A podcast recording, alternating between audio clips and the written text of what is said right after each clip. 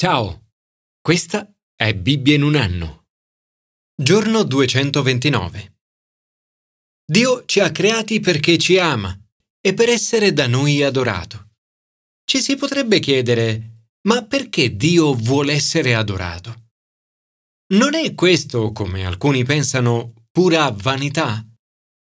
Molti anni fa, in un libro di C.S. Lewis dal titolo Reflections on the Psalms, Riflessioni sui Salmi, ho trovato una risposta molto interessante. Una risposta che mi ha aiutato a comprendere il significato e il valore dell'adorazione. Lewis dice, il vero significato della lode mi era finora sfuggito. Non avevo ancora compreso che nella vita tutto il piacere si riflette spontaneamente nella lode.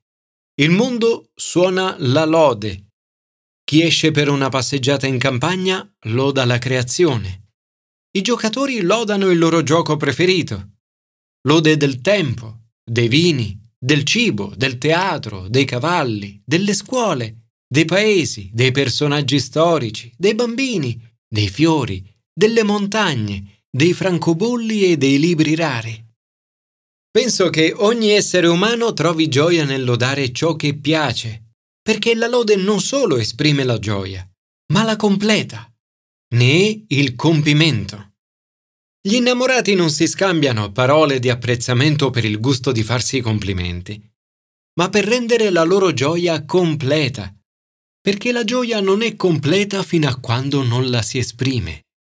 In altre parole, l'adorazione è la consumazione della gioia, la nostra gioia non è completa fino a quando non la manifestiamo attraverso la lode e l'adorazione. Dio ci ha creati per adorare, perché ci ama. Secondo il Westminster Shorter Catechism, il fine principale del genere umano è glorificare Dio e gioire in Lui per sempre. Commento ai sapienziali.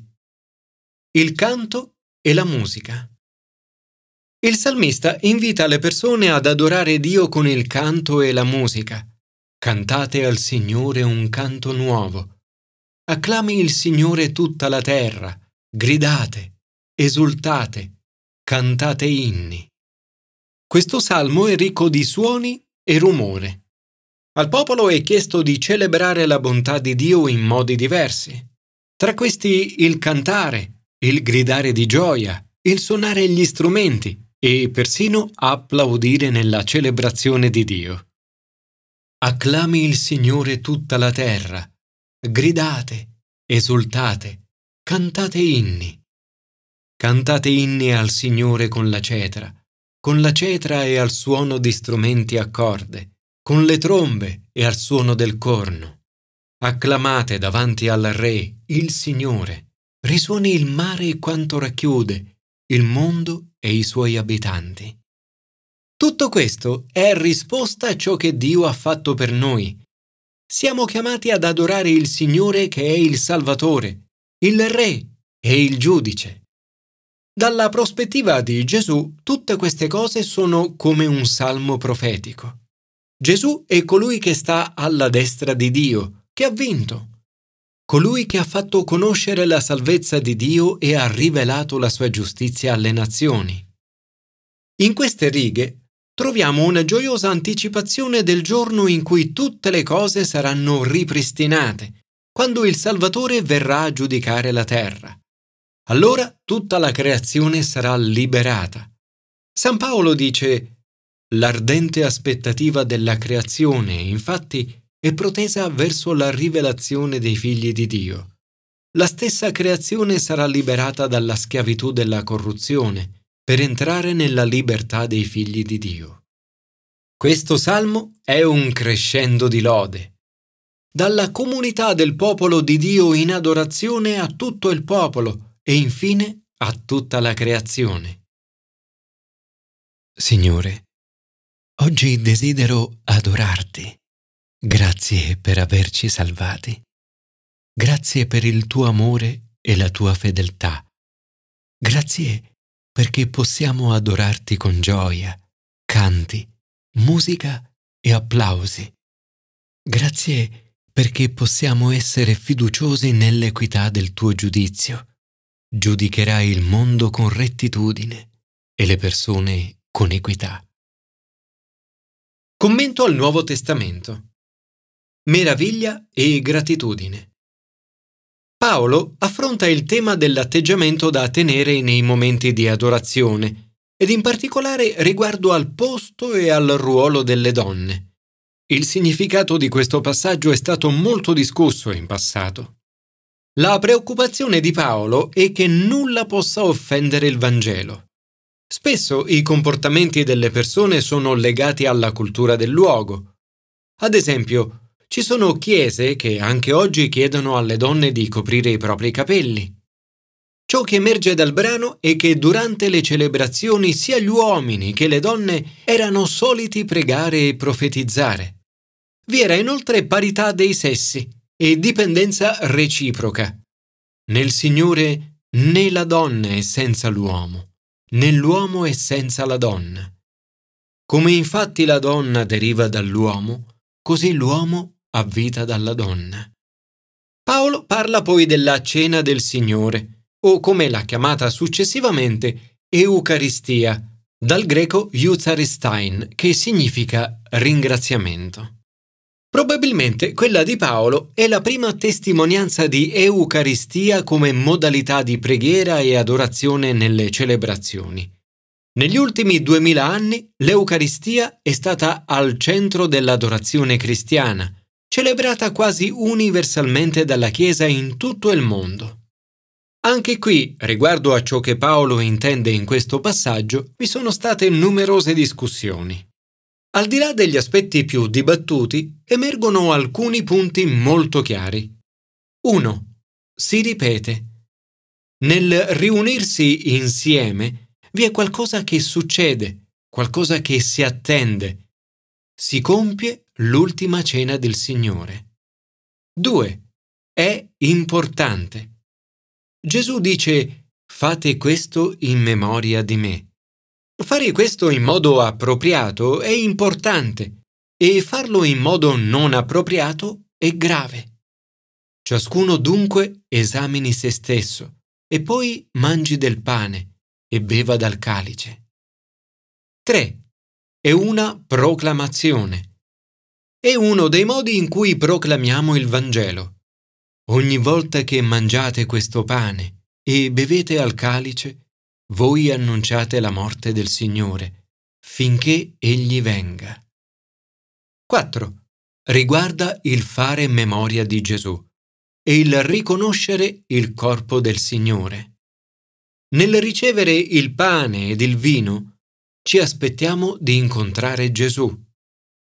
5. È comunione con il corpo e con il sangue di Cristo. Paolo usa il termine greco koinonia, che significa anche condivisione o partecipazione. Significa ricevere e condividere i benefici del sacrificio di Gesù morto in croce per noi. 6. È espressione di gratitudine. Beviamo dal calice della benedizione. 7. È espressione di unità.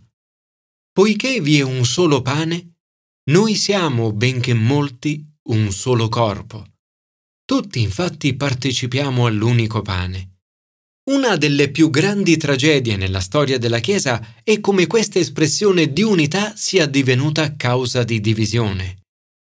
8. È anticipazione del ritorno del Signore. Voi annunciate la morte del Signore finché Egli venga. Il pane e il vino sono il corpo e il sangue di Gesù, rappresentano uno dei modi in cui possiamo fare esperienza della sua presenza oggi. Il suo significato è stato oggetto di grandi discussioni e controversie in passato. Un significato però che possiamo semplicemente accogliere come mistero e dono, accontentandoci di riceverlo così come le scritture ce lo propongono. Signore, aiutami ad adorarti in un modo che sia giusto appropriato e a te gradito. Aiutami a focalizzare la mia vita su Gesù e a fare dell'adorazione e del gioire in te il mio vero scopo. Commento all'Antico Testamento. Integrità e passione. Salomone realizza quanto aveva deciso di fare nel Tempio del Signore e nella propria reggia. Attraverso ciò che porta a termine, glorifica Dio. L'autore pone l'attenzione sui regni di Davide e Salomone e sulla costruzione del luogo di culto di Dio, il Tempio di Gerusalemme. Al suo cospetto i loro regni impallidiscono. Costruiscono il luogo di culto di Dio e Dio li benedice generosamente. Come riportato nei capitoli 8 e 9, la fama di Salomone si diffonde ampiamente. La regina di Saba, probabilmente l'odierno Yemen, viene a visitare Salomone e rimane così stupita da ciò che vede che loda il Signore. Anche qui emerge la centralità del ruolo della donna nella figura di una regina che governa una nazione. Lo splendore di Salomone è grande. Al termine della costruzione del Tempio, il Signore gli appare e gli dice Se il mio popolo, sul quale è stato invocato il mio nome, si umilierà, pregherà e ricercherà il mio volto e si convertirà dalle sue vie malvagie, ascolterò dal cielo e perdonerò il suo peccato e risanerò la sua terra. Questo versetto è famoso e viene spesso usato come modello per l'adorazione e la preghiera. Riporta le condizioni per un'adorazione integra. Sono anche le condizioni necessarie per una rivitalizzazione della Chiesa. Il brano parla di peste, Un'esperienza per certi simile a quella della pandemia da Covid vissuta recentemente. In questo versetto troviamo quattro cose da fare in queste situazioni. 1. Umiliarsi. 2. Pregare. 3. Cercare il volto di Dio. 4. Lasciare le vie malvagie. Dio a sua volta promette di fare tre cose. 1. Ascoltare dall'alto. 2. Perdonare il nostro peccato. 3. Guarire la terra. Signore, oggi voglio umiliarmi, pregare, cercare il tuo volto e pentirmi dei miei peccati. Ti prego di ascoltare dal cielo, perdonare il nostro peccato e guarire la nostra terra. Fa che possiamo glorificarti e gioire in te per sempre.